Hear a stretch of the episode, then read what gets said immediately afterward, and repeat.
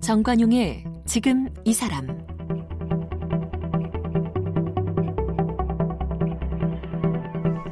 여러분 안녕하십니까 정관용입니다.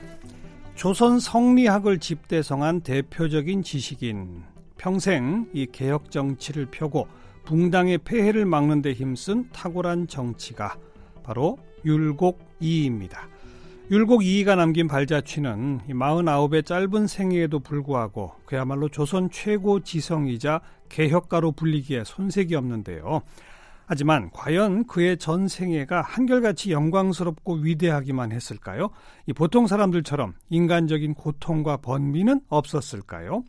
네, 정관용의 지금 이 사람 사흘 동안의 설 연휴를 맞아서 이 선비 정신을 구현한 자랑스러운 선조의 발자취 돌아보는 자리 준비했는데 오늘은 그 마지막 시간입니다. 이 현실의 한계 속에서도 끝까지 뜻을 꺾지 않고 사람다움의 길을 추구했던 율곡 이희 선생 그 삶과 정신에 대해 이야기 나눠보겠습니다.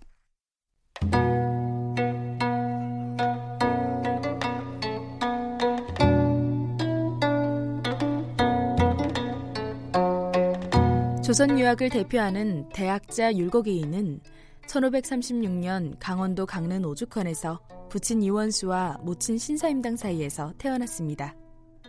한 사람이 한 번도 하기 힘든 장원급제를 13살부터 무려 9번이나 하며 구도 장원공으로 불린 희대의 천재이자 조선 최고의 지성으로 꼽힙니다. 율곡은 평생 사람다움의 길에 대해 성찰하고 실천하는 삶을 살며 조선 성리학을 집대성해 성악지묘, 경몽요결, 동호문답과 같은 저서를 남기기도 했습니다. 그리고 적극적으로 정치에도 참여했는데요. 조선을 강건하게 만들고자 했던 율곡이인은 1567년 14대 왕 선조가 즉위하면서 경장을 주장했습니다. 묵은 관습과 고착화된 제도의 폐단을 올바르게 시정해야 한다는 건데요. 세금을 개혁하기 위해 공무를 쌀로 통일하자는 대공수미법을 비롯해 서울 차별 완화 등의 개혁 정책을 주장했습니다. 특히 임진왜란이 일어나기 전 10만 군대를 길러야 한다는 10만 양병설을 주장하기도 했는데요. 사후 조선에서 거론된 수많은 정책과 개혁론은 그의 사상과 정책에 뿌리를 두고 있습니다. 이후 안타깝게도 탄핵으로 인해 관직에서 물러나 후황양성에 전념했던 율곡이 다시 조정의 호출을 받아 이조판소와 판돈령 부사를 지내다가 1584년 이른 나이에 세상을 떠났는데요. 49의 짧은 생애에도 불구하고 지금까지 조선 최고의 지성이자 현실의 한계 속에서도 백성과 나라를 위해 끊임없이 개혁 정치를 꿈꿨던 정치가로 평가를 받고 있습니다. 네, 율곡 이 선생을 저에게 알려주실 선생님을 또 제가 소개하겠습니다. 고전 연구가이시고 역사 평론가이십니다. 역사 고전 공부하는 이 뇌룡제를 운영하고 계시고 조선 최고의 문장 이덕무를 읽다, 사기 인문학, 문장의 온도 등 또 율곡 인문학 이런 책을 쓰신 아, 한정주 작가를 오늘 초대했습니다. 어서 오십시오. 예, 안녕하십니까? 네. 율곡 공부는 언제부터 그렇게 하셨어요? 어, 한 10여 년 어. 전부터 본격적으로 했던 것 같습니다. 어떤 특별한 계기가 있었나요? 예, 제가 이제 주 관심사나 제 주, 주로 제가 이제 연구하는 분야가 18세기 조선이거든요. 예, 예. 근데 이제 특히 이제 18세기 조선에서 활동했던 어, 북악파나 성악파 인물들에 관해서 제가 굉장히 관심을 많이 가지고 있는데 네네. 네. 이분들이 당색으로 보면 좀 한쪽은 노론, 한쪽은 남인 좀 이런 당파가 좀 다르시잖아요. 예. 근데 당파가 다른데도 공이 모두 다 이 칭송하는 분이 있더라고요. 어, 그게 그 율곡? 분이 예, 율곡 선생이셨던 네, 거죠. 그러니까 네. 이동무 선생 같은 분은 이 중국 지식인들하고 굉장히 활발하게 교류를 하시는데 음흠. 항상 이야기하시는 게 조선의 책 가운데 율곡 이 선생의 성악지묘는 꼭 중국에서 출간을 해서 중국 지식인들이 읽어봐야 된다. 네, 네. 이런 이야기를 하고 계시고 또 성호 이익 선생 같은 분은 조선의 학자 중에 경세 유용지학이라고 그러니까 세상을 다스리는데 유용한 음. 학문을 한 사람은 율곡 이밖에 없다 이렇게까지 그래요. 칭송을 하시더라고요. 그래서 네. 이제 궁금증이 생긴 거죠. 율곡 이 선생이 우리 사용하는 5천 원권에 새겨져 있고 예, 예. 어머님이신 신사임당은 5만 원권에 예, 새겨져 예, 있고 예. 이렇게 모자가 집회에 같이 등장한 무슨 전례가 다른 나라에도 없을 것 같아요. 예, 제 기억으로도 없는 것 같습니다. 그렇죠. 예, 예. 네. 어머님 신사임당은 율곡 선생 몇 살 때 돌아가셨죠? 율곡 선생이 16살 때 돌아가셨습니다. 16세? 예. 그러니까 굉장히 일찍 어머니하고 헤어진 거죠. 네. 그 그렇지만 그 16 될 때까지 어머님으로부터 상당한 영향을 받으셨던 거 아닙니까? 예, 그러니까 연보를 보면은 음. 어, 스승이라고 이름이 기록돼 있는 그 후학들이 송철 같은 후학들이 기록한 연보를 보면은 율곡 선생의 스승이라고 이름을 올린 사람은 신사임당밖에 없습니다. 그래요. 예. 어... 그 이후에 이제 집 밖에 나가서 스승을 두긴 했지만은 특별하게 그렇게 이름을 올릴 만한 그런 스승을 두지 이야. 않을 정도로 이야. 어렸을 때 어머니 신사임당에 배우고 음. 또 스스로 성취하신 것 같아요. 율곡 음. 선생은. 그 어머님이 16 되던 해 이제 돌아가시고 예. 어 3년간 무덤 곁을 지키다가 예. 호련이 금강산으로 떠났습니다. 예. 왜 금강산으로 갔을까요? 이렇게 16살 때 어머니 임종을 지켜보질 못했습니다. 왜요, 그건? 아버지가 수음판관이었는데 아. 이제 세금을 걷기 위해서 지방 출장을 다니는 선박을 타고요. 음. 이제 그랬는데 그 황해도로 출장 가는 길에 따라 나섰습니다. 아. 그리고 이제 돌아와서 서강 나루에 내렸는데 음. 그때 어머니가 그냥 돌아가셨다는 아이고. 예, 부고를 들은 거예요. 예, 예. 그러니까는 아까 말씀드렸듯이 거의 정신적인 지주나 다름없었던 그런 어머니가. 분인데 어허. 굉장한 충격을 받았던 것 같아요. 그리고 3년 심유살이를 하면서도 어, 제 개인적으로는 아마 인간이 추락할 수 있는 음. 가장 밑바닥까지 아. 이 내려가 보신 것 같아요. 너무 슬퍼서. 예, 율곡 선생이. 네. 그리고 이제 그 심유살이 하는 3년 동안 거기에서 벗어나기 위해서 굉장히 많은 어떤 노력을 하셨던 것 같은데 예, 예. 결국 그 빠져나오지를 못하셨던 것 같습니다. 예, 예. 그리고 그, 그 기간 동안에 이 생사 고통, 생사에 관한 어떤 그 번뇌 이런 것들을 불교의 가르침을 통해서 좀 음. 해소하려고 하셨던 것 같아요. 음. 그래서 심효살이 3년이 끝나고 아, 금강산에 들어가서 아, 승려 생활을 해야 되겠다. 오. 어. 불교를 통해서 내가 이 고통에서 예. 벗어나야 되겠다. 예, 그렇게 예. 생각을 하셨던 것 같아요. 그래요. 그리고 그 가장 적당한 곳이 이제 그 고승들이 많았던 금강산이라고 생각했던 거죠. 그래서 이 불과의 어떤 화두 공안을 붙들고 생사 고통의 어떤 그런 번뇌 고민으로부터 벗어나려고 했다는 네. 그런 기록들이 있습니다. 그런데 1년 만에 왜 또 내려오셨을까요? 그러니까 율곡 선생이 워낙 이 천재시니까 그러니까 불가의 가르침을 나름대로 통달하셨나 봐요. 예, 예. 그러면서 나름대로 이 도달한 결론이 아 불가의 가르침이라고 하는 것은 별로 기묘한 게 없구나. 단지 음. 다른데 어떤 정신이 흐트러지지 않게끔 정신을 한 곳에 모아가지고 잡념을 잊게 하는 네, 그런 네. 가르침에서 크게 벗어나지 않는구나. 나름의 깨우침을 예, 갖고 사람답게 사는 어떤 도리는 이 불가에서 찾을 수 없구나. 예. 그래서 다시 어, 환속해서 음. 육아의 가르침대로 삶을 살아야 되겠다 이렇게 생각을 하신 것 같아요. 네. 그래서 1년 만에 하산을 해가지고 강릉 외가로 찾아갑니다. 음. 그때 평생의 어, 지침 평생의 어떤 삶의 지표, 나침판으로 삼겠다는 그런 뜻을 모아서 지은 게 이제 자경문입니다. 자경문. 예, 예. 네. 이제 스스로 경계 하는 글 이런 이제 이런 뜻입니다. 우리 한정주 작가께서 율곡 인문학이라는 책을 쓰셨는데 예. 즉 율곡이 사람다움이란 무엇일까 이런 질문에 어떻게 대답했을까 이거 아니겠습니까? 예. 그리고 그 대답 율곡의 대답을 그 자경문이란 책에서 찾으셨던 거 아니겠어요? 예, 예.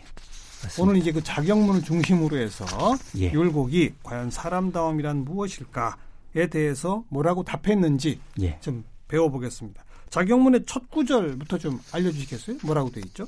자경문의 첫 구절은 입지로 돼 있습니다. 뜻을 세우라는 겁니다. 네네. 네. 그러니까 평생의 큰 뜻을 세우는 것이 삶의 첫 번째라는 겁니다. 음. 그리고 큰 뜻을 세우되 율곡 선생은 어떤 큰 뜻을 세웠냐면은 성인이 되겠다는 성인 예 그런 어. 큰 뜻을 세우셨습니다. 그러니까 공자나 맹자, 주자와 같은 유학과 성리학에서 가장 높은 경지에 어허. 높은 경지에 도달한 그런 인간이 되겠다. 네, 네. 그런 어떤 삶의 목표를 세우신 거죠. 아, 너, 너무 큰 목표 아닌가요? 예. 사실 그 지금 그 이 자경문을 쓰신 것 나이로 봐도 뭐 20대 초반 이럴 게 아니겠습니까? 20살 때였습니다. 그죠? 예. 그런데 나는 공자와 같은 성인이 되겠다. 예. 대단하시네요. 그렇죠. 요즘 우리의 기준으로 보면은 네. 약간 호황되다고 할 수도 있을 정도로 그렇게 음. 굉장히 온대한 어떤 목표와 뜻을 세우신 거죠. 네, 네. 그리고 그 입지에 또 어떤 정신들을 담고 있습니까? 그러니까 아마 입지에 뜻을 세우는데 성인이 되겠다, 성인이 음. 되지 못하면은 나는 사람답게 살았다고 할 수 없다. 네. 이렇게까지 밝히신 어떤 그런 이유는 예. 어, 사람이 살아갈 때는 구체적인 목표도 필요하지만은 음. 뭐 단기적인 어떤 성과도 필요하지만은 평생 동안 이루어야 될 성취해야 될 삶의 어떤 근본 이유, 근본 목적 이게 분명하게 서 있어야 된다고 이렇게 어. 생각을 하셨던 것 같아요. 어. 그래야만이 어, 살아가면서 마주하게 되는 다양한 어떤 유혹 또는 흔들림 이런 것에 자기 어떤 뜻을 잃지 않고 예. 일관되게 예, 예. 이렇게 그 자기 어떤 목표 뜻을 음. 지킬 수 있다 지켜나갈 수 있다 이렇게 생각했던 것 같습니다. 네.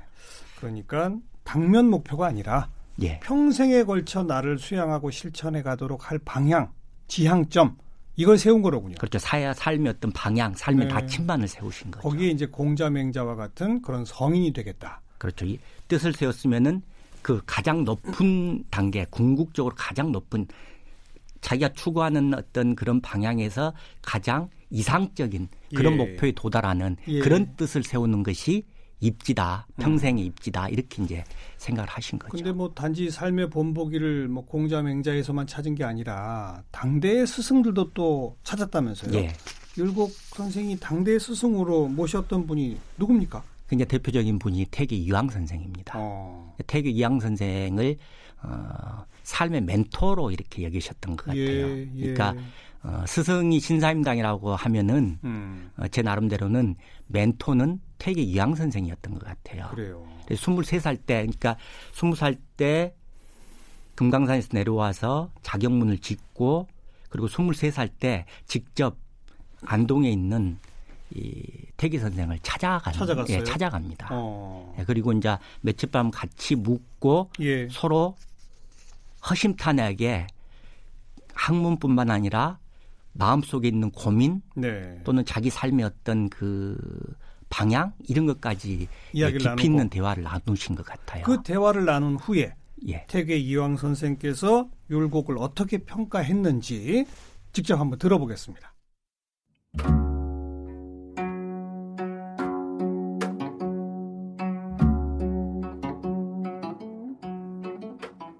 일전에 한양 선비 이이가 나를 찾아왔다네. 비가 오는 바람에 사흘을 머물다가 떠났는데 그 사람됨이 밝고 쾌활하며 본 것과 기억하는 것이 많아서 사뭇 우리 학문의 뜻이 있었네. 그래서 옛 성현의 후생가외라는 말씀이 진실로 나를 속이지 않았음을 알았네. 네, 후생이 가외라. 후배가 두렵다 이런 거 아닙니까? 예, 예. 그죠? 예. 어, 이건 퇴계가 누구한테 쓴 편지인데 이렇게 율곡을 칭찬했습니까? 제자 조목이라는 어, 분에게 네. 예, 보낸 편지입니다. 그래요. 그러니까 얼마나 이 율곡 선생을 만나서 대화를 해보고 네. 좀 충격을 받았던 것 같아요. 나이는 35살 차이가 35살 차이인데 예, 35살 나이 차이가 나는 23살의 젊은 청년인데 청년에게. 놀랄 만한 어떤 학문적인 어. 수준과 또 앞으로 도대체 이 성취할 수 있는 것이 어디까지일까? 네, 네. 이렇게 놀라운 마음이 드셨던 거죠. 예. 네, 그래서 이 후생 가이라고 하는 것은 노노 자한편에 나오는 음. 공자의 말씀이거든요. 이 구절을 빌어서까지 인용해서 이렇게 율곡 선생을 네. 만난 그 후로도 두 분은 좀 인연이 계속 이어지나요? 그러니까 율곡 선생하고 태계 선생은 태계 선생이 돌아가시기 1570년 70살 때 이 돌아가실 때까지 계속 이 편지 왕래를 합니다. 아. 자, 이게 이제 자경문의 일곱 가지 주제 가운데 첫 번째 입지에 대한 이야기를 좀 나눠봤고 예. 두 번째가 치언입니다. 다스릴 치, 말씀언. 예. 이건 어떤 내용이죠? 예, 말을 다스리라는 이제 그런 음, 뜻입니다. 말을 조심해라. 예, 예. 예. 이걸 왜 강조하고 있습니까? 율곡이 성장을 해서 벼슬을 했던 전후는 조선사로 보면 굉장히 좀 불행한 시대였어요. 혼란기죠. 예, 혼란기였죠. 사화도 많았었고. 예, 사화도 많았고 특히 이 훈구파 공신들하고 네. 외척 세력들이 굉장히 이 세상을 혼란스럽게 하고 정치를 이 혼란스럽게 했던 음. 그런 시대였잖아요. 율곡이 이제 벼슬에 나가 시대가 명종 말기인데 예. 그때 비로소 이제 살인파들이 훈구파 외척 세력들과의 어떤 정치 투쟁에서 최종적으로 승리를 하게 됩니다. 예, 예. 예. 그런데 바로 살인파들이 동인과 서인으로 분당하는 또또 어. 이또 불행이 찾아오잖아요. 예, 예. 근데 이 율곡 선생은 동서 분당, 동인과 음. 성의 서인의 어떤 분당 사태의 근본 원인은 설화라고 봤어요. 설화 예. 말을 말을 서로 조심하지 않았기 때문에 네, 네. 예. 그러니까 훈구파 공신들하고 외척 세력들의 어떤 잔재나 유산 때문에 음. 이 살인파들 간에도 여러 가지 오해가 있었습니다. 서로 그 처신을 둘러싼 여러 가지 오해가 있었는데 네. 예, 거기에 대해서 서로 이해할 수 있는데 말이 말을 낳고 말이 말을 낳는 그런 방식으로 서로가 서로를 비난하고 서로가 서로를 어. 예, 오해하는 비방하는 비난하는 그래서, 그래서 치언 예, 그래서 서로 이게 화해 불가능한 커뮤니케이션이 안 됐다. 예. 어. 화해 불가능한 그런 어떤 분열을 낳았다 이렇게 이제 생각을 하셨던 그럼 것 율곡이. 말한 그 말을 다스리는 법은 어떻게 됩니까? 그래서 율곡 선생은 두 가지를 이야기합니다. 예. 하나는 말을 적게 해라. 음. 그다음에 말을 간략하게 해라. 예, 예. 분명하게 말할 때는 말해야 될 순간에는 분명하게 말을 할 때 말을 하되 쓸데없는 말이나 짧고 군더더기 해라. 는 음. 하지 말라. 알겠습니다. 예, 이런 뜻입니다. 세 번째가 정심입니다. 예. 이건 무슨 뜻입니까? 어, 마음을 안정시켜라는 그런 안정시켜라. 뜻입니다. 예.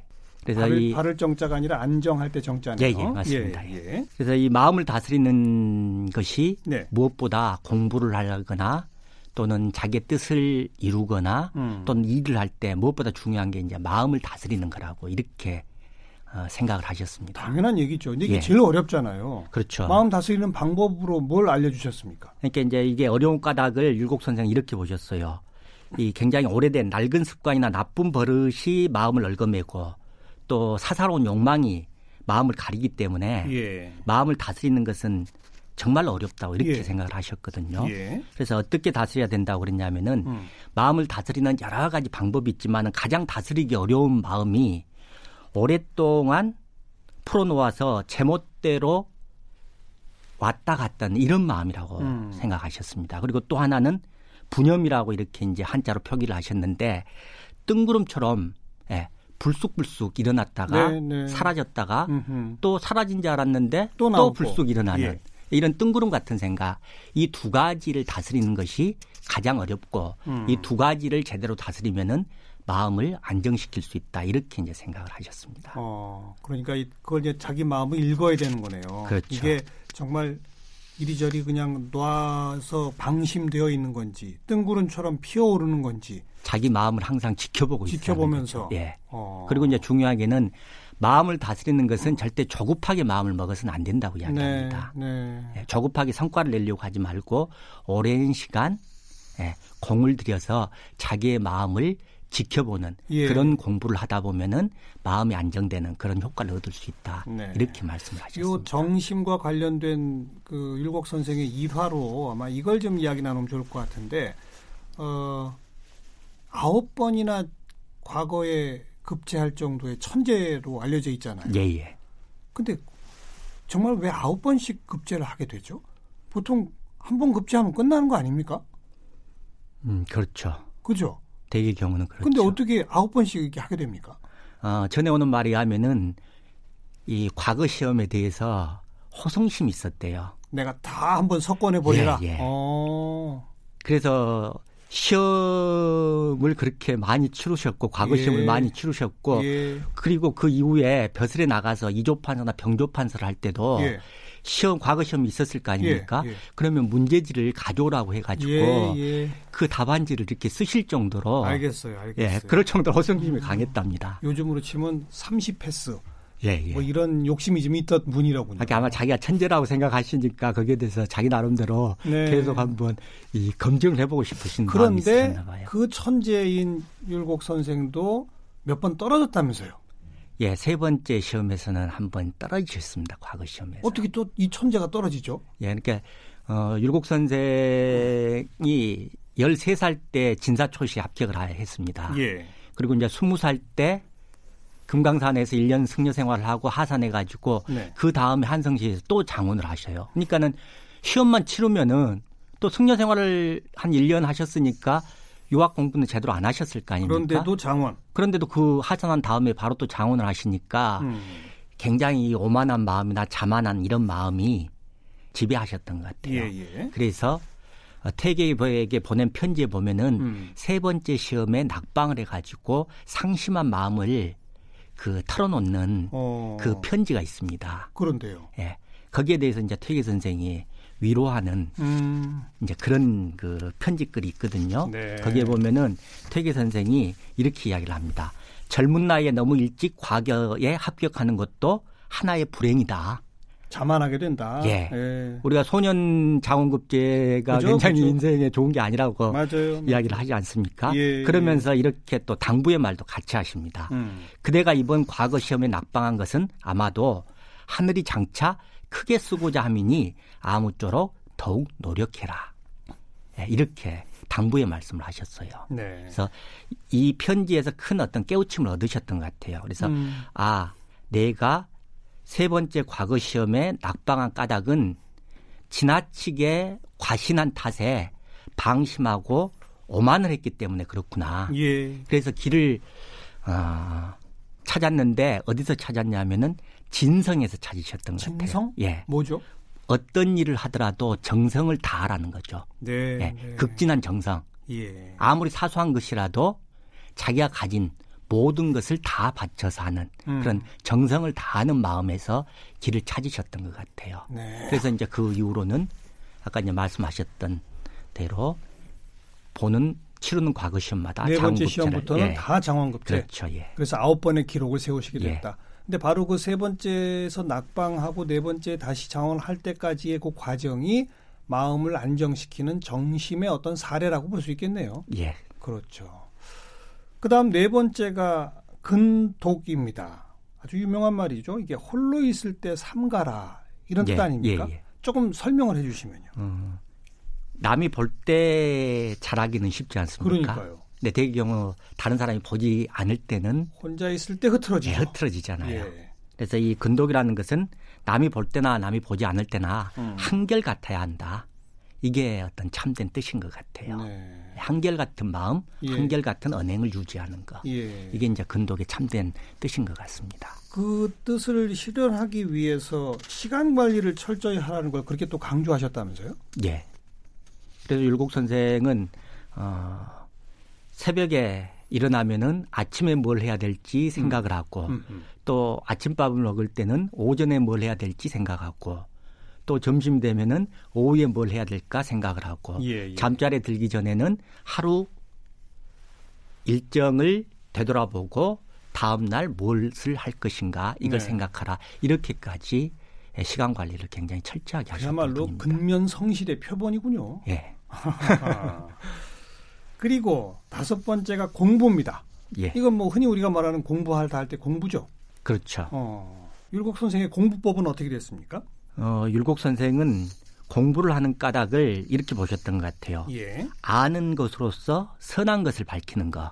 아는 것으로서 예, 선한 것, 예, 착할 선자. 그렇죠. 어. 그걸 밝히는 거. 그 예. 다음에 실천함으로써 자기를 참되게 하는 거. 실천함으로써 참되게 한다. 예. 어. 그러니까는 공부를 하는 목적이 이유가 출세나 입신 양명 네. 이런 사사로운 어떤 이익을 추구하는 데 있는 게 아니라 예. 예, 사람이 사람답게 살기 위한 도리나 방법 이게 무엇인가 네. 이걸 배우고 익히고 탐구하고 실천하고 예, 알겠어요. 또 실천하는 거 이게 음. 공부라고 이렇게 생각을 그 하셨습니다. 자격문에 직접 쓰신 율곡이의 그 학문 공부에 대한 이야기 한번 들어보겠습니다.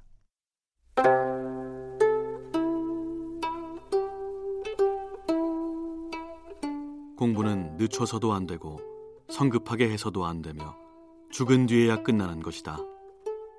만약 공부의 효과를 빨리 얻으려고 한다면 이 또한 이익을 탐하는 마음이다. 공부는 늦추지도 않고 서두르지도 않으면서 평생 동안 꾸준히 해나가야지. 그렇게 하지 않고 탐욕을 부린다면 부모가 물려준 이 몸이 형벌을 받고 치욕을 당하게 만드는 것이다. 그러므로 사람의 아들이라고 할 수 없다. 네, 평생토록 공부하지 않으면 사람의 아들도 아니다. 이렇게 비장하게 얘기를 하나요? 어. 그리고 특별히 좀 전 눈에 들어오는 게 이게 죽은 뒤에야 끝나니까 너무 서두르지도 말고 성급하게 하지 마라. 예. 대신에 정말 꾸준히 해라. 이 얘기군요. 예, 그게 핵심 포인트인 것 같습니다. 어. 꾸준히 하라는. 네. 갑자기 부끄러워집니다. 나이 먹으면서 공부 안 하고 있는 제가. 그 공부의 방법으로는 역시 독서죠. 예. 일곡 선생의 독서법 다른 또 좀 특별한 게 있나요? 한 세 가지 정도로 예. 말씀을 드려볼 수 있을 것 같아요. 예. 책을 읽을 때는 글자만 보지 말라고 이야기를 합니다. 음. 책을 읽을 때는 반드시 의문을 가져야 된다고. 의문. 예. 질문을 가지고. 예. 어. 궁리화를 하라는 이야기입니다. 음. 그리고 두 번째는 일정한 순서나 절차 또는 일정한 과정과 법칙을 따라야지 제멋대로 음. 그렇게 책을 읽어서는 안 된다고 어. 이렇게 이야기를 합니다. 예, 예. 그리고 이제 세 번째는 단 한 구절을 읽더라도 그것이 어디에 쓰일지 어디에 음. 적용될지 음흠. 그걸 세심하게 관찰하고 헤아리면서 읽어라 이렇게 이야기를 합니다. 그러니까 네. 독서, 국리, 실천 이 세 가지가 예, 한 가지로 종합되는 그게 제대로 책을 읽는 제대로 된 독서법이다 이렇게 네. 생각을 하셨던 것 같아요. 글자만 보지 말고 의문을 예. 갖고 의문을 가지란 얘기는 뭐가 옳고 뭐가 선한 것인지 가리란 얘기고 예. 그 다음엔 그 가운데 뭘 실천할 것인지 그걸 생각하면서 읽어라. 예, 그렇죠. 그게 진짜 공부다. 예. 네. 여섯 번째가 진성입니다. 아까도 잠깐 언급하셨죠. 예. 정말 진력을 다해 다해 성심성의껏 하라. 그 얘기 아니겠습니까? 예, 예. 어. 어떤 것도 소홀하게 여기거나 소홀하게 대해서는 예. 안 된다. 예. 그러면은 방심하게 되고 자만하게 되고 음. 그런 이제 마음이 찾아 들어온다는 거죠. 그래서 네. 어떤 사소한 일이라도 하더라도 음, 음. 반드시 정성을 다하는 그런 마음으로 대하라 이런 뜻이 진성에 담긴 의미라고 그렇게 말씀드릴 마지막 수 있겠습니다. 일곱 번째가 정의입니다. 예. 이건 그야말로 영어로 저스티스 할 때 그 정의 그거죠. 예, 그렇죠. 어, 이건 어떤 뜻입니까? 어, 이게 율곡 선생은 벼슬에 나가거나 벼슬에 나가지 않거나 예. 예. 정의로운 마음을 가지고 공부를 하고 음. 또 사람을 대하고 또 실천해야만이 네. 어, 사사로운 어떤 이익이 아니라 공적인 이익에 어떤 부합하는 음. 그런 음. 결과를 얻을 수 있다 네. 이렇게 생각을 하셨던 것 같아요. 그래서 본인, 본인 스스로 청렴 결백하셨죠. 그렇죠. 굉장히 청렴 어. 결백하셨죠. 네, 네. 그래서 돌아가실 때도 남겨놓은 어떤 재산이 평소에도 그랬지만은 돌아가신 이후에도 남겨놓은 재산이 없어서 장례를 제대로 칠 수 없는 형편이어가지고 그래요. 그 정도로 네, 주변에 어. 친구들이 이 돈을 모아서 장례를 치러줄 그런 정도였다고 기록이 나옵니다. 어. 경제적으로 어려운 생활을 하셨군요. 굉장히 경제적으로 어려운 생활을 하셨죠. 어려울 때 그러면 어떻게 헤쳐나가셨던 거예요, 그걸? 그러니까 특히 이제 전계에 은퇴하고 하시고 난 이후에 예. 이 파주 율곡으로 돌아가시고 또 이제 해주 처가인 해주 석담으로 은거를 하셔가지고 음, 네. 생활을 하시는데 네. 생계 유지가 힘들 정도로 그렇게 이제 예, 예. 곤란하셨어요. 예. 경제적인 어떤 음. 상황이요. 대개 경우 이제 그렇게 되면은 주변에 관직에 있는 친구들도 많고 또 영달한 부귀 영달한 어떤 친구들도 굉장히 많을 거 아닙니까? 그래서 도움을 보통 받죠. 예, 도움을. 도움을 줍니다. 네, 네, 네. 근데 도움을 주는데 그 도움을 거절을 합니다. 다 거절해요? 예. 어. 왜냐하면은 공적인 어떤 이익과 사적인 이익을 율곡 선생 굉장히 명확하게 분별을 하셨어요. 공사 구분. 예. 네. 그래서 공, 자기 어떤 사사로운 어떤 이익을 취하는 게 공적인 이익에 조금이라도 이 해를 끼치게 되면은 예, 그걸 예. 받아들이질 않으셨습니다. 예, 예. 그래서 그 친구들이나 주변 사람들의 도움이 대개의 경우는 율곡 선생이 판단하시기에 관공서 관청의 재물을 음. 사적으로 유용하는 거다. 예, 유용하는 도와주는 아하. 이런 걸로 이제 예. 받아들이셨어요. 그래서 예. 직접 어떻게 생계를 유지하시냐면은 대장장이 기술을 배워가지고 본인이 직접 예, 대장간을 꾸리시면서 허허. 농기구를 팔아서 어... 그 있을 수 없는 일이잖아요. 예. 사대부가 예. 이 장인의 어떤 예. 장인의 어떤 일을 한다는 것은 음. 있을 수 없습니다. 그리고 더더군다나 그걸 내다 파는 시장에 내다 네, 파는 네, 네. 상업 활동을 한다는 것은 예. 사대부로서의 어떤 그 직분을 포기한다는 거나 다름없거든요. 그 사농공상의 마지막인데. 예. 그렇죠. 공상을 하신 거잖아요. 그러니까요. 예. 근데 그런 방식으로 어. 생계를 유지하셨습니다. 이야, 철저하신 분이네요, 예. 정말. 그게 정의로운 거다. 그렇죠. 이런 거죠. 예. 음. 그래요. 자경문에서 뽑은 일곱 가지 입지, 뜻을 세워라, 치연, 말을 다스려라, 정심, 마음을 안정시켜라, 근독, 홀로 있을 때 삼가라, 그리고 공부 열심히 해라. 그다음 모든 것 최선을 다하는 진성, 마지막 정의를 추구하라.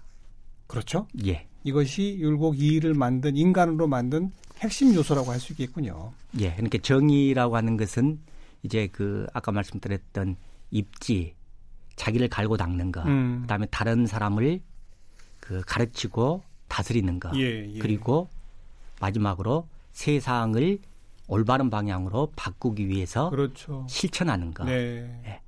이세 가지 다 관통되는 게 정의지심, 정의로운 마음이다. 네. 이렇게 이제 율곡 선생 생각하셨던 바로 이제 거죠. 그 정의로운 마음으로 세상을 밝게 하기 위해서 벼슬에 있으면서 그때 이제 명종 그다음 선조 이때 예.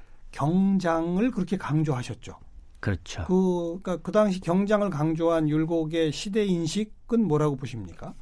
어, 율곡 선생은 이 각 시대마다 시대의 과제가 있다고 보셨습니다. 예, 예. 이제 크게 창업, 수성, 그리고 경장 음. 이렇게 보셨어요. 근데 이제 율곡 선생이 사셨던 16세기는 이미 창업과 수성의 시대를 지나서 음. 오래된 어떤 법령, 제도 그리고 그 이전 시대 어, 연산군 시대부터 명종 시대까지 오랜 동안 훈구파들과 외척 세력들이 정치와 경제를 독점, 예, 정치와 경제 권력을 독점하면서 음. 생겨났던 폐단, 또 백성들의 어떤 고통. 네. 예, 그래서 이제 그 시대에는 저희가 명종 말기 때는 임꺽정이라고 하는 아주 큰 유명한 도적도 있죠. 예, 그 어. 도적이 그렇게 활동할 정도로 백성들이 이 가렴 주고 예. 그 부정부패에 시달려 가지고 예, 예. 유랑을 하게 되고 도적으로 이렇게 그 변질되는 그런 시대였습니다. 예, 예. 그래서 율곡 선생 그 시대의 조선을 어떻게 비유를 하냐면은 음. 오래되어서 낡아 곧 무너지는 집에 비유를 했습니다. 그러니 개혁을 해야 한다. 네, 그래서 그 어. 그 집을 만약에 고치지 않는다면은 고치지 않는다면 무너질 거 아닙니까? 그렇죠. 조선이 그런 실정이라는 거죠. 어. 그래서 자기 시대의 어떤 시대 과제 그리고 자기와 같은 어떤 지식인의 시대적 소명은 무너지기 일보 직전의 조선을 네. 개혁하는 거다. 예, 예. 이렇게 보셨습니다. 이게 선조 때의 어, 폐단을 개혁할 것을 추청한 만원소라는 상소문 있지 않습니까? 예. 거기에 한 대목을 우리가 직접 들어보면 지금 말씀해 주신 게 귀에 쏙 들어올 것 같아요. 들어봅시다.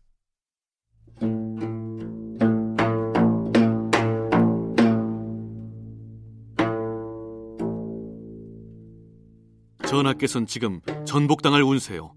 위태로워 망할 상태에 빠져 있음이 불을 보듯 뻔합니다. 세상은 낡은 관습으로 인해 더럽혀지고 공정은 뜻을 행하지 않아서 무너지고 다스림은 헛된 의론으로 인해 어지러워지고 백성들은 오래 묵은 폐단으로 말미암아 곤욕을 당하고 있습니다. 이 네 가지가 전하께서 전복의 운세와 몹시 위태로워 망할 상태에 빠져 있다는 증거들입니다. 이야, 정말 직설적이네요. 예. 왕한테 전복당할 운세다. 너 곧 망할 거다. 이거 예. 아닙니까? 그렇죠. 대단합니다, 대단해요.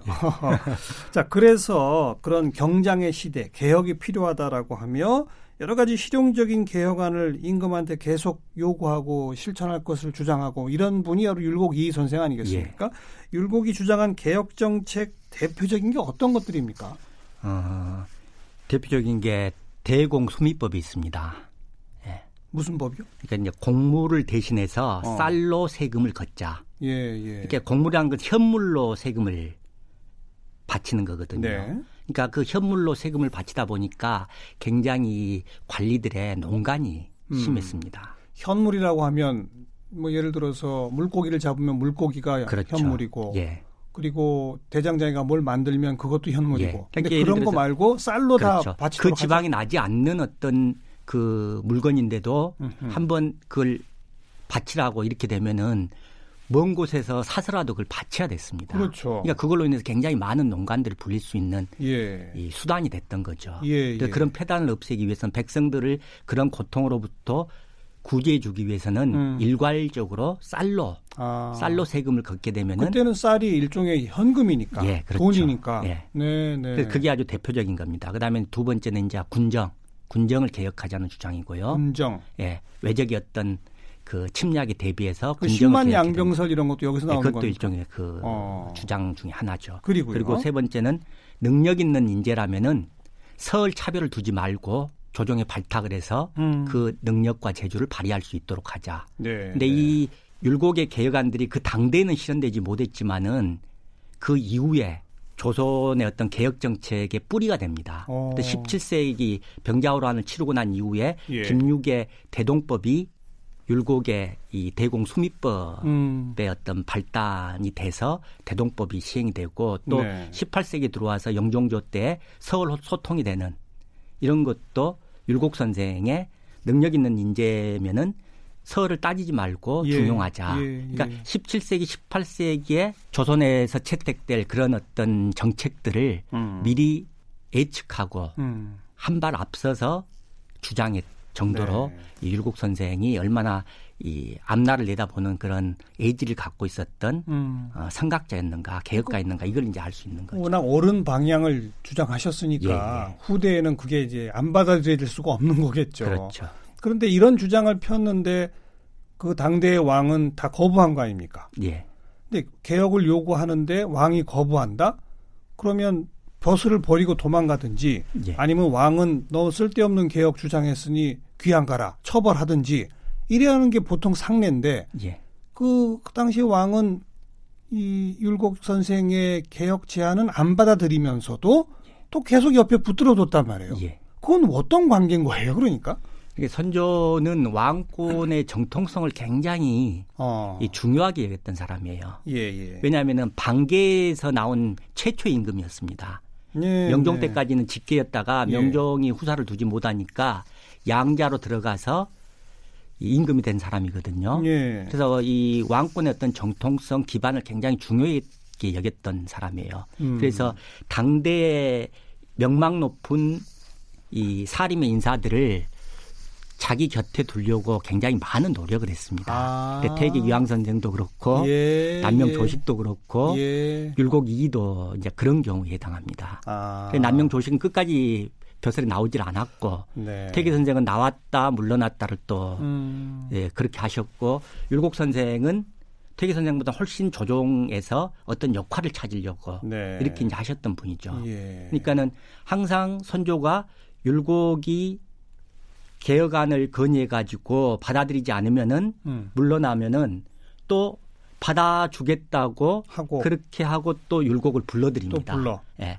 그리고는 또 율곡이 개혁 건의를 하면은 그건 안 받아들이고 예, 또 받아들이는 척 하다가 또 알겠어요. 다른 어떤 편견이나 변명을 대가지고 또 받아들이지 음, 않고 음. 그래서 이, 이 율곡 선생이 선조를 어떻게 봤냐면은 용군이라고 봤습니다. 용? 예.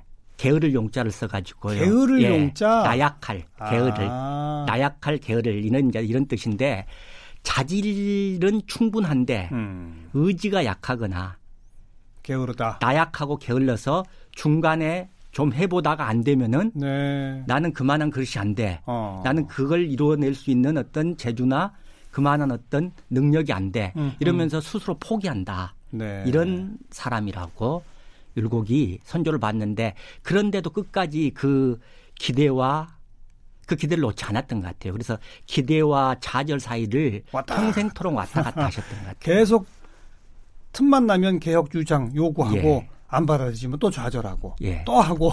그래서 돌아가시기 직전까지 시무육조라고 개혁안을 올리시잖아요. 네, 네. 그러니까 선조는 방계 출신 왕으로서 스스로의 어떤 정통성 부족을 염려해서 당대의 모든 사람이 다 인정하는 최고의 학자들, 예, 퇴계, 남명, 율곡을 다 자기 옆에 두고 싶어 했다. 그렇죠. 그런데 그들의 뜻을 다 받아들여서 제대로 된 정치는 못했다. 예, 그렇습니다. 그 얘기군요. 예, 10만 양병설도 결국은 받아들이지 않았잖아요. 그렇죠. 그러다 보니 임진왜란 난거 아닙니까? 그렇죠. 만약 10만 양병설만 받아들였다 하더라도 그러니까요. 임진왜란이라는 그런 비극이 일어나지 않았을 수도 있죠. 네, 예. 네. 일본이 끊임없이 침략해도 되는지 침략해서는 안 되는지 예. 계속 정탐을 했을 거 아닙니까? 그렇죠. 예. 그렇죠. 참 아쉬운 일입니다. 그 예. 대목은. 그런데 그렇게 곁에 두고자 했던 어, 율곡도 마지막엔 탄핵당했습니다. 예. 왜 탄핵당했습니까? 그건 어떻게 된 스토리예요? 음, 그러니까 그 율곡 선생의 의사하고는 다르게 그 율곡 선생이 살았던 시대는 율곡 선생이 자신의 뜻을 펼치기에는 너무 여러 가지 불리한 어떤 조건과 상황들이 있었던 것 같아요. 예, 예. 그 이제 특히 대표적인 게 이 동인과 서인으로 나누어 가지고 당파 싸움. 예, 음. 일종의 어떤 진영 논리가 지배했던 시대인 거죠. 예, 예. 예. 그러니까 옳은 소리를 해도 반대 진영의 사람이 한 이야기면은 옳지 않고 옳지 않는 소리를 해도 음. 같은 진영에 있는 사람이 한 말이면은 옳고 이제 이런 시대였습니다. 그래서 네. 어, 율곡이 이 본의 아니게 서인의 리더 음. 이렇게 이제 동인 쪽에서는 봤어요. 예, 율곡을 그런 시각으로 봤죠. 어. 또 율곡을 끊임없이 조종 안에서 탄핵하고 몰아내려고. 예, 또 율곡이 제대로 조종 안에서 역할을 못하도록 음. 그런 어떤 힘들이 많이 작용을 했습니다. 그래도 뭔가 구실이 있었을 거 아닙니까? 예, 어떤 그래서 구실을 가- 잡았나요? 어, 율곡 선생이 돌아가시기 몇 개월 전에 1583년이거든요. 그때 이제 율곡 선생이 어, 벼슬에 있었을 때 선조가 급하게 이렇게 부릅니다. 그때 음. 병조판소였을 때입니다. 부르는데 율곡 선생이 워낙 이가 과로를 하고 또 그 과로로 인한 스트레스 때문에 조종으로 선조를 만나러 가는 도중에 현기증이 나가지고 줄도했어요. 예, 쓰러지게 돼요. 어이고. 예. 그걸 이제 구실로 삼습니다. 아 왕이 불렀는데 안. 불경죄라는 거죠. 안 나타났다. 네, 불경죄라는 어. 거죠. 그리고 또 하나는 아, 그 시대는 어, 남쪽뿐만 아니라 북쪽 여진족의 침략에 굉장히 조선이 시달리고 있었을 그랬죠. 때입니다. 예. 예. 그래서 이 함경도 이 종성에 여진족이 이 침략을 해오는데 음. 그때 율곡이 병조판서로 화를 잘 쏘는 그런 이제 병졸들을 모으면서 군마를 네. 군마를 납부하는 사람은 병역을 면제해 주는 음. 이런 그러니까 이제 어떻게 보면 훨씬 병력과 어떤 그 이 군력을 예. 갖추기 위해서 그렇죠. 예, 임시 방편으로 그런 이 조치를 취했던 건데 그러니까 말을 타고 신속히 투입돼서 활로 퇴치하라 이런 그렇죠. 뜻에서 왜냐하면 여진족은 말을 가지고 말을 타고 다니니까. 예, 말을 가지고 예. 타고 다니니까 이게. 말을 준비하는 거, 그 기병을 준비하는 게 굉장히 이제 중요하다고 그렇죠, 생각을 했던 그렇죠. 거죠. 근데 예. 그걸 선조에게 승인을 받고 한 게 아니라 워낙 음. 급하니까 먼저 조치를 취하고 나중에 선조에게 승인을 예. 승인을 받으려고 이렇게 아. 하려고 했는데 그게 이제 또 빌미가 이 탄핵의. 빌미가 됩니다. 불경죄라고. 어쨌든 그 동인 서인의 당파 싸움에 희생됐다. 그렇죠. 결국은 그 얘기로군요. 예. 네. 율곡 이 선생의 인간다움에 대한 답 그리고 그 일생까지 돌아봤는데 우리 한정주 작가는 율곡의 삶과 그 죽음의 여정을 지켜볼 때마다 그의 사후 200여 년 뒤에 세상에 나온 정조의 삶과 죽음의 여정이 미묘하게 겹친다라고 하셨어요. 예. 율곡과 정조가 비슷합니까? 예, 49살 때 어. 정교대왕도 49살에 돌아가셨습니다. 아. 예. 그리고 율곡이 살았던 시대와 그 다음 세기, 또 정조대왕이 살았던 시대와 음. 그 다음 세기, 음흠. 이게 묘하게 좀 겹쳐 있는 것 같아요. 네. 대자부가 됩니다. 네. 그러니까 저희가 조선사로 놓고 보더라도 16세기와 18세기가 가장 빛나는 세기였다고 이렇게 이야기를 하잖아요. 맞아요. 예. 근데 그 세기 말에 어. 16세기가 끝나는 그 세기 말에 임진왜란과 그리고 다음 17세기 병자호란이 터지죠. 예, 터집니다. 예. 그리고 정조대왕이 1800년에 돌아가시면서 음. 바로 세도 정치가 시작되고 음. 세국 정책이 시작되고 그리고 식민지로 전락하는 네. 그런 또 비극이 찾아오잖아요. 알겠습니다. 그래서 이 두 분이 만약에 10년만 더 사셨다면은 음. 율곡 선생이 1584년에 돌아가셨거든요. 그러니까 10년 8년 뒤에 1592년에 임진왜란이 그렇죠, 일어났잖아요. 그러니까 그렇죠. 그러니까 10년만 더 사셨다면 예. 그리고 정조대왕이 1800년에 돌아가셨는데 돌아가셨을 때 순조가 11살이었습니다. 음. 그러니까 만약 10년만 더 살았다면은 음. 21살이니까 네. 친정을 할 수 있잖아요. 예, 예 그러면 그렇게까지 음. 그 비극적인 어떤 역사가 가정이긴 합니다만은 네. 네, 그런 생각이 듭니다. 그게 되자뷰가 된다. 예, 그 예. 전제는 율곡 선생이 10년만 더 살아계셨으면 임진왜란을 막아냈을 것이다. 예, 막아냈을 것 같아요.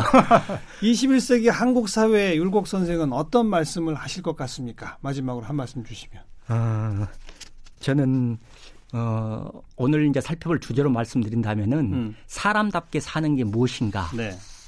그리고 사람답게 사는 것이 단순히 자기를 갈고 닦는 게 아니라 음. 자기를 갈고 닦고 또 다른 사람을 대하고 또 세상을 올바른 방향으로 바꾸는 그렇죠. 예, 이게 다 이제 포함되어 있습니다. 맞습니다. 율곡 선생에게는. 음. 그래서 사람답게 사는 것이 무엇일까에 대해서 끊임없이 질문하고 음. 끊임없이 고민해, 고민하고 음. 끊임없이 실천하는 음. 이게 율곡 선생의 어떤 삶을 통해서 네. 21세기를 어, 사는 우리가 되돌아봐야 될 율곡 선생의 어떤 정신이 아닐까 네. 그런 생각을 하게 됩니다.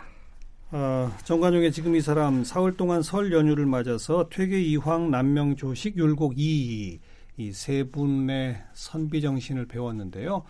한정주 작가께서 말씀하신 대로 그러니까 사람답게 산다는 것은 자기 혼자 충실히 공부해서 자기를 내면화시키고 완성시켜라 그것뿐이 아니라 예. 세상의 선함과 정의로움이 뭔지를 추구하고 그것을 그대로 실천에까지 옮겨라는 걸 다 포함하는 거다라고 말씀하셨잖아요. 예, 예. 근데 그런 모습으로 그대로 살아오셨다는 점에서는 퇴계도 남명 선생도 똑같네요.